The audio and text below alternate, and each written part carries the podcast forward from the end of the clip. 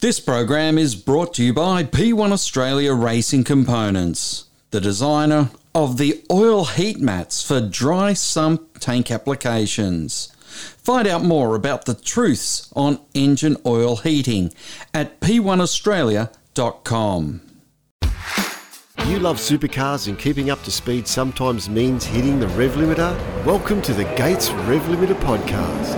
After each round, we unpack what happened Join Andrew Clark. Would have paused a fraction and got it right, and they probably still would have won the race. I mean, and yours truly, Neville Wilkinson. These are the heady days when Ford was spending mega bucks for all the action, all the controversy, and sometimes a little emotion. The Gates Rev Limiter Supercars podcast. Subscribe now on Apple, Spotify, or where you listen to them. Thunder Media. Hi, I'm Chaz Mostert. Hi, I'm Shane Van Gisbergen. And you're listening to Inside Supercars. From the racetracks across Australia, and here's Inside Supercars. On this episode of Inside Supercars, we catch up with a man who's guiding Andre Heimgartner through 2023, who explains to us the differences in engineering a car in the daytime and the night obviously the track temp's much lower and the UV is much lower, so the surface condition that you get um, is a bit different and how that reacts with the tyre.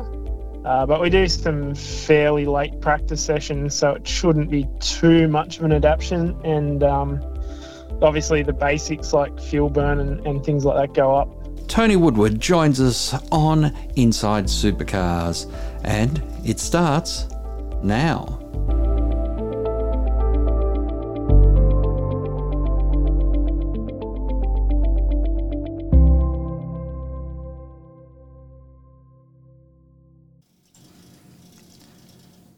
We're joined on this episode by Tony Woodward, the engineer and man behind Andre Heimgartner's performance for the last two years since he's been at BJR. Tony, thanks very much for joining us. No problem at all, mate. My pleasure. Oh, that's great. Uh, just wanted to start off by say, asking this year, new car, last year, new driver. How important was it to build a relationship with Andre last year with one known aspect of uh, the teamwork and the team? Moving into this year, where we've had probably a harder thing to mould and to get speed out of with the Gen 3 car. Yeah, absolutely. I think uh, if you had a fresh driver and a fresh car, that'd be quite a tough ask. So um, last year, obviously, Andre coming into the team uh, with me, but me being familiar with the car that we had at that point, uh, obviously, with many years under my belt with that package. So, uh, for sure, having that one year just to get to uh, sort of gel with each other and understand how each other works. Um, with at least one known quantity, as you said, um, was was definitely critical uh, coming into this year, which has been uh, quite a challenge for me with this new vehicle, and I still feel like there's more to come from us. So I'm I'm certainly not completely uh, up to grasp with this new car, and I don't think anyone really is. But um, just the way to achieve speed is quite different to what we were used to. Um, so we've we've certainly had some ups and downs this year, but feel like we're on a on a good track at the moment, and um, yeah, everything's working well with Andre. I've really enjoyed um, him coming into the team and, and just working together uh, to hopefully get uh, a really solid result this year for uh, our whole group. What has the the whole job of turning over from last year, putting away ten years of of hard work, and then and moving to the new car been like? And as a team, we've we've seen Brad, you know, becoming the uh, YouTube star of 2023, explaining the car, but on the ground trying to work out what all the bits do, and and I imagine it's it's new challenges for what could possibly go wrong. Definitely, um, yeah. I mean, for a start, the the build of the car was a massive uh, hill to climb. So everyone worked incredibly hard at BJR over the off season just to turn out four of these things, let alone uh, get up to speed with them. So that that was the first hurdle, and then um, obviously the package itself, us having minimal involvement uh, in in sort of the background design of you know the front end of the car uh, was a bit of a challenge, and it's probably more of a I, I guess like a, a triple eight sort of philosophy in the front end, um, which was quite different to what we were used to. So adapting to that and how you uh, maximize speed from that's been a challenge for me personally. Um, but yeah, I mean, it's constantly evolving, so there's still more for everyone to find, and we've seen, you know, slight tweaks going on on both makes. So um, there's still a long way to get to the point where we were, you know, with the old car with sort of 10 years of refining it. So it's still very raw. Um, and it's certainly not dialed to the point that we had the old vehicles. So that's, I think, why you see so much uh, variation in results across any teams. And, and you can see at the moment that, you know, you can turn up to a race weekend and anyone can kind of win a race. Um, so it's been been a bit mixed purely because everyone's adapting uh, as rapidly as you can, and it's very difficult uh, if you make a one uh, a sort of a wrong direction for the weekend to bring that back to track is uh, very challenging, as you've seen with us.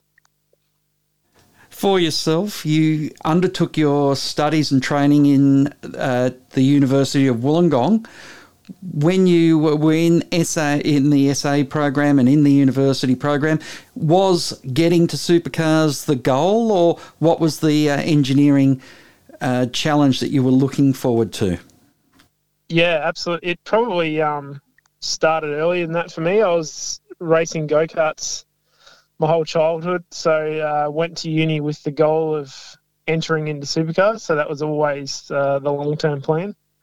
Um, and obviously Mech Eng at uni, and then the Formula Student program was kind of the stepping stones for that. Um, which was yeah definitely Formula Student super super valuable. Um, yeah, then knocked out the four years of uni there. Uh, did a little bit of Formula Three work with uh, an Aussie guy, Garnet Patterson, and then uh, found found my way into BJR. And what was it like getting into the open wheelers, which karts is the national progression, and learning a trade on such a highly technical car? Yeah, definitely. I mean, they're probably a lot more refined package than, say, a supercar. So, in terms of what you have to do uh, adjustment wise and, and to dial them in, they're, they're, definitely a lot simpler than what we have now, to be honest. Uh, so, it was, you know, a natural stepping stone. Um, much easier to get them in the window than what it is with these cars. So you can kind of cut your teeth, so to speak, with those and, and get used to working with a driver and uh, get the communication channels going and all that. So definitely valuable and, and not so difficult once you then make the jump into supercars. So you did those couple of years working in the Formula cars and then made the move to BJR. Yeah, that's right. So uh, joined BJR. I think it was the end of 2014. Um, worked worked with Dale Wood for a while as a as his data guy, um, and then stepped up to engineer Timmy Blanchard for a few years. Uh, then on to Tim Slade uh, and Todd Hazelwood, and then yeah, obviously now Andre. So been around the block a fair bit. you started under Wally Storey, who is a, has immense experience. How much was knowledge that was gained off just being around him as much as book learning through university? Yeah, absolutely. Wally was uh, great to me personally. Um, he was very, very open with any ideas that I had and never sort of shut down anything. So let me kind of find my own way, right or wrong um, through the whole process, and just yeah, it was a great sort of outright knowledge base to bounce ideas off, and um, very very practical sort of old school type engineer. Um, but yeah, obviously, you know, 50 years of experience, you learn a few things. So absolutely invaluable, and um, has probably influenced the style of engineering that I do still to this date. And you mentioned Dale Wood, Tim Blanchard. Now, they're two interesting cats in as much as they had businesses which were also occupying part of their focus whilst they were race driving. With Andre, to the best of my knowledge, he's a race car driver number one, and if he has any other interests, it's it's not uh, taking as much uh, of his mental resources and as much of his time as what certainly Blanchard and Dale Wood were having to balance. Yeah, absolutely. Um, massive respect for those guys trying to manage both the commercial side of life as well as the race car driving. So uh, certainly a difficult task, but for Andre, uh, very one-track mind, and this is what we're we're going for. Obviously, we want to perform as well as we can uh, in the championship for ourselves, but but also for BJR. So um, a little bit of bit of a difference there, but still, you know, having Dale as our co-driver um, for the past couple of years, that's been great because obviously I had that background with him uh, many moons ago. So just slotted right into our little group perfectly. So, looking at the knowledge bank that you built up throughout that time and now applying it to the Gen 3, there's obviously things that are uh, simple challenges that are just camber caster, you know, bump steer and weight transfer, those sorts of things. But then there's the toolbox that makes those adjustments. How big a challenge has that to get your head around that, yes, I need to change these things, but it's not the same way of making those changes?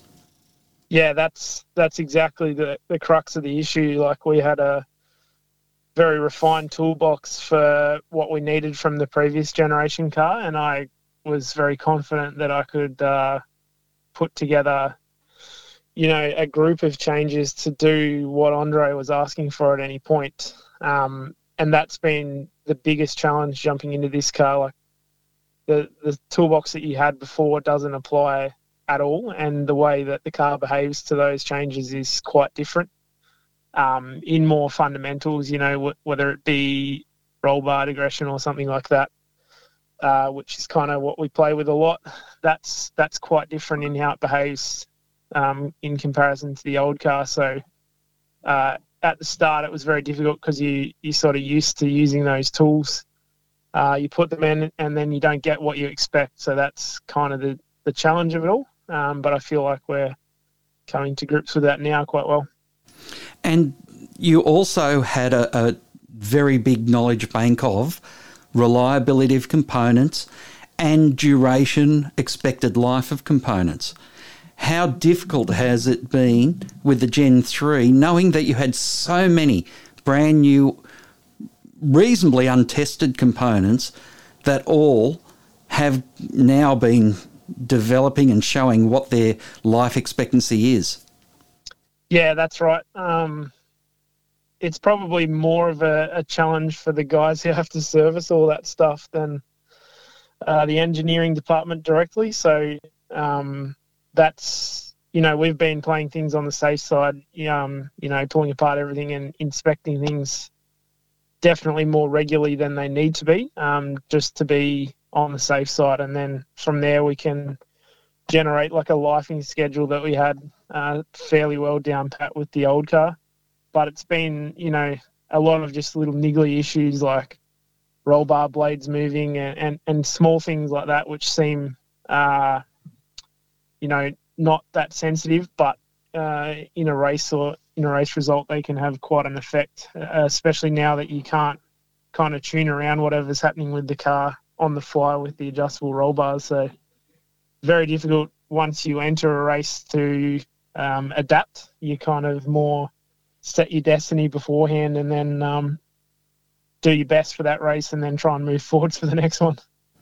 And you raise an interesting little dynamic there, and particularly in a four car team, the engineering department and the mechanical department.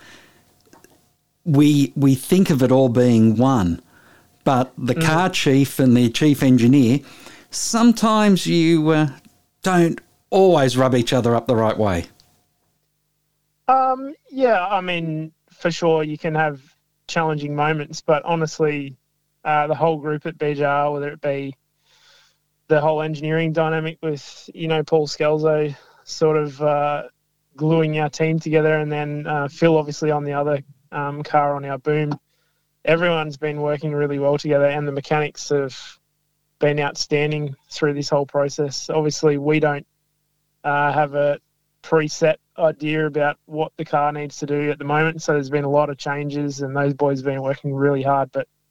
Uh, they all understand the process and they've they're bought into uh, the end goal. So it's been really good at the moment. Actually, uh, everyone's gelling quite well, and it's a very uh, happy dynamic. So I'd say it's one of the best positions we've been in. But there is that us and them in the. You can't avoid those sort of clashes and those sort of dynamics, can you? Uh, for sure. I, I know everyone sort of speaks about that, but it, it really doesn't feel like that uh, without, within our group at the moment. We're one team and, and one goal, so uh, there's not really a divide between us. Um, and, and, to be honest, you know, we spent a, lot of time working on the cars with them at the start of the year just to get things done because it was so, you know, everyone was so time poor. So I think those types of uh, things can can glue a group together, and it's been yeah excellent at the moment. You're off to Sydney Motorsport Park this weekend. What has been the challenges in getting ready? Because at least you've had one run around the track before you've gone there this season. But then the question is, how relevant is it halfway through the year? So many races under your belt now compared to when everything was so green at the beginning or before the season started. Yeah, that's right. I mean, um, the sort of setup direction that we are running at that stage of the year is quite different to what we've developed to now. And obviously, at the start of a new car, you move direction rather rapidly. So it's hard to know what we take back there um, from from learning earlier in the year, or what we just do, trying to continue our current direction with the package forward. So um, at the moment, for us, it's probably more of of what we've been doing recently rather than um, jumping back to where we were at the start of the year, even though we seemed quite fast there. I think um, at the beginning of this this car, everyone will move really, really fast uh, with setup and and pace. So I think you can't really look back at that and rely on that that sort of setup philosophy working again for us. So it's more just keep pushing forwards and then keep an eye uh, looking over our shoulder at what we were doing earlier in the year if we need to. And thinking back to when you were racing karts and, and then went into engineering at uni, what would you tell, you know, student Tony Woodward now about the experiences and about life as a, a chief engineer? Oh, that's a tough question. Um, yeah, I think you, you've really got to want the end goal. So for me, supercars was always uh, where I wanted to be. I wasn't really someone chasing after the F1 dream or anything like that. So uh, knowing where I wanted to go and then everything I did was uh, really a step towards that, regardless of how difficult it is um, financially or, or whatever. You got to have that end goal in mind and just push for it no matter what anyone says. Um, certainly, having that background in motorsport from from a young age is key. Uh, you've kind of got a understanding of how everything works before you jump into it. So for sure, for someone coming, you know, straight from a uni course into motorsport, that would be quite challenging. So I think just try and expose yourself as much as you can to uh, motorsport outside of university, um, and then be involved with the Formula Student stuff is is key. Just the more hands-on experience you can get, the better. And of course, being part of Formula SAE at the time you were there, you had the benefit of sitting down with one of Australia and the world's great engineers, Ron Tauranac. Uh, I did, but to be honest, uh, only in passing. I never had a huge amount to do with Ron. He was sort of um, I guess phasing out of out of the competition at that stage. So I, I can't say uh, I had a huge amount of exposure to him, unfortunately. But for sure, the whole Formula Student program, you definitely get exposure to some of those types of characters, which they always provide great insight um, into the motorsport world in a similar way that Wally Storey did uh, for me personally. Who were the engineers that did make an impression of you? Uh, Claude um, Rouelle uh, is probably the one I actually spent a bit of time listening to. Um, he runs the Optimum G um, training program, um, and he'd had a bit of experience uh, through a lot of categories in motorsport. Uh, I think he was even working with ProDrive in their early days, so he was a great one um, to try and feed from, and, and probably the most involvement that I had with any of them at the Formula Student level. Well, Tony, we're looking forward to seeing the cars at Sydney Motorsport Park, particularly under lights. How different is the engineering challenge when you are racing under lights compared to racing during the day? Yeah, it, it's obviously a little bit different. Um, obviously, the track temp's much lower and, the UV is much lower, so the surface condition that you get um, is a bit different and how that reacts with the tyre. Uh, but we do some fairly late practice sessions, so it shouldn't be too much of an adaptation. And um, obviously, the basics like fuel burn and, and things like that go up. Um, for the drivers, it's not hugely different. Maybe the tyres live slightly better than uh, what they would uh, during the daytime. Um, and yeah, obviously the lighting and, and the infrastructure there at Sydney is so good now.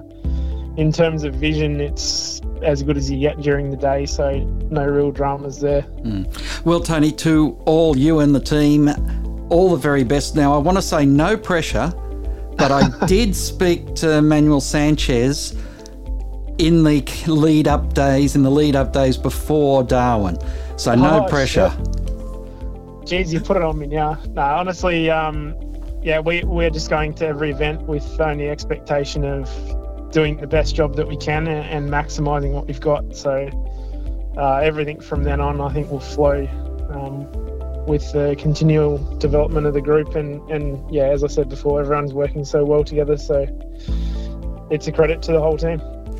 Tony Woodward from BJR looking after Andre Heimgartner in 2023. Thanks very much for spending the time with us here on Inside Supercars. My pleasure, mate. Thank you. Inside Supercars is produced by Thunder Media. Tune in next time for more or lock in the podcast on your iTunes or mobile device. Search Inside Supercars. The views expressed on Inside Supercars, including the panelists and guests, do not reflect the views of the network, Thunder Media, or Sport Radio. Any publication or rebroadcast of the show without the expressed written permission of Thunder Media is strictly prohibited. You love supercars and keeping up to speed sometimes means hitting the rev limiter? Welcome to the Gates Rev Limiter podcast. After each round, we unpack what happened Join Andrew Clark. Would have paused the fraction and got it right, and they probably still would have won the race. I mean, and yours truly, Neville Wilkinson. These are the heady days when Ford was spending mega bucks for all the action, all the controversy, and sometimes a little emotion. The Gates Rev Limiter Supercars podcast. Subscribe now on Apple, Spotify, or where you listen to them.